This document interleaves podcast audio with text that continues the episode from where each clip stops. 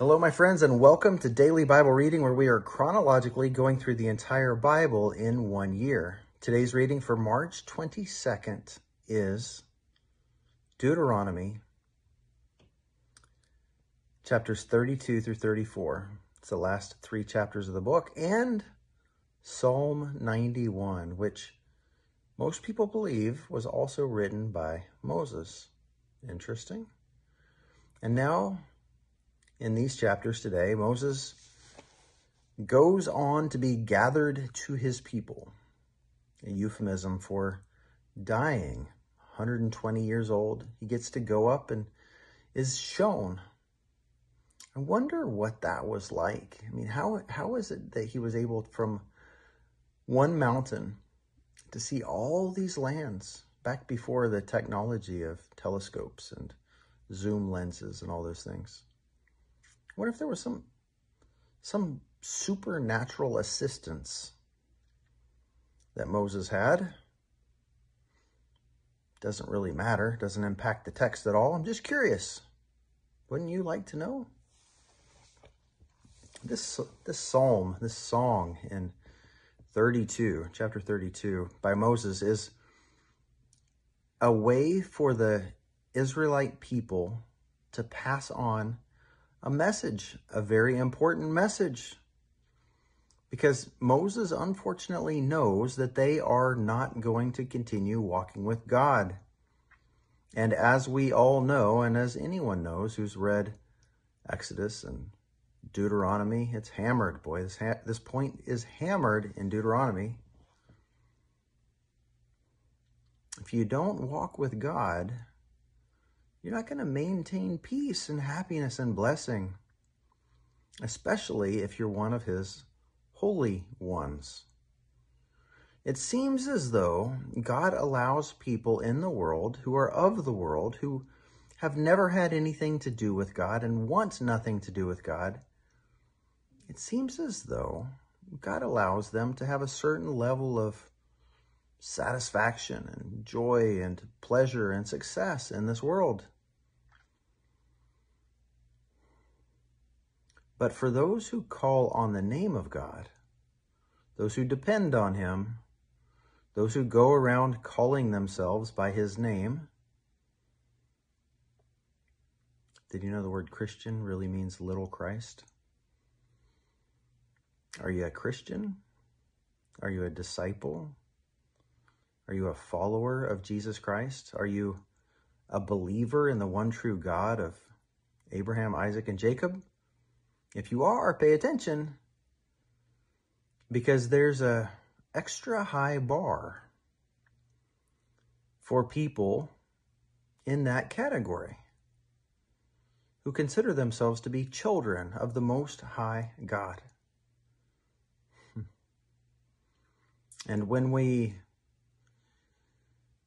hmm, want to have it both ways, when we want to follow God and get his blessing, and then we also want to be free to not follow God, look out. That's not good.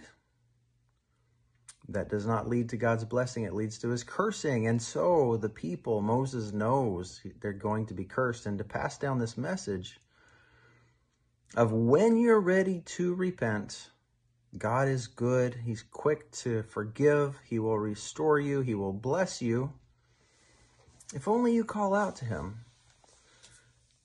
And apparently Moses knew it might be a generation or more because he wanted this message to be passed on and not forgotten. So he put it in the form of a song.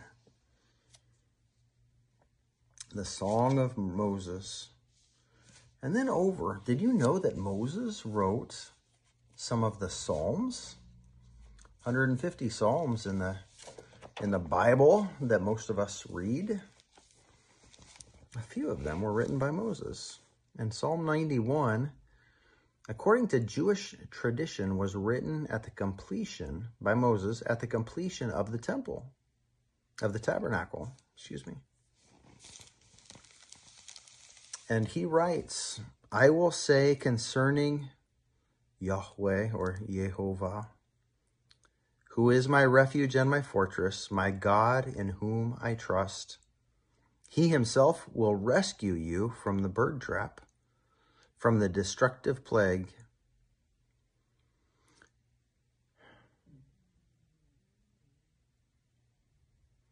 And then all the way down in verse 9 Because you have made Yahweh my refuge, the Most High, your dwelling place, no harm will come to you, no plague will come near your tent. For he will give his angels orders concerning you, to protect you in all your ways. They will support you with their hands, so that you do not strike your foot against a stone. Remember when Satan used that one to try to trick Jesus into bowing down to him? You will tread on the lion and the cobra. You will trample the young lion and the serpent. Because he has his heart set on me, I will deliver him. God says, I will protect him because he knows my name. Do you know your God's name? Do you know him by name? When he calls out to me, I will answer him. I will be with him in trouble. I will rescue him and give him honor. I will satisfy him with a long life and show him my salvation. Friends, we need his salvation, don't we? God, come and save us, please. Jehovah, please come and save us and bless us. God bless you, my friends. Thanks for being on this journey with me. See you tomorrow.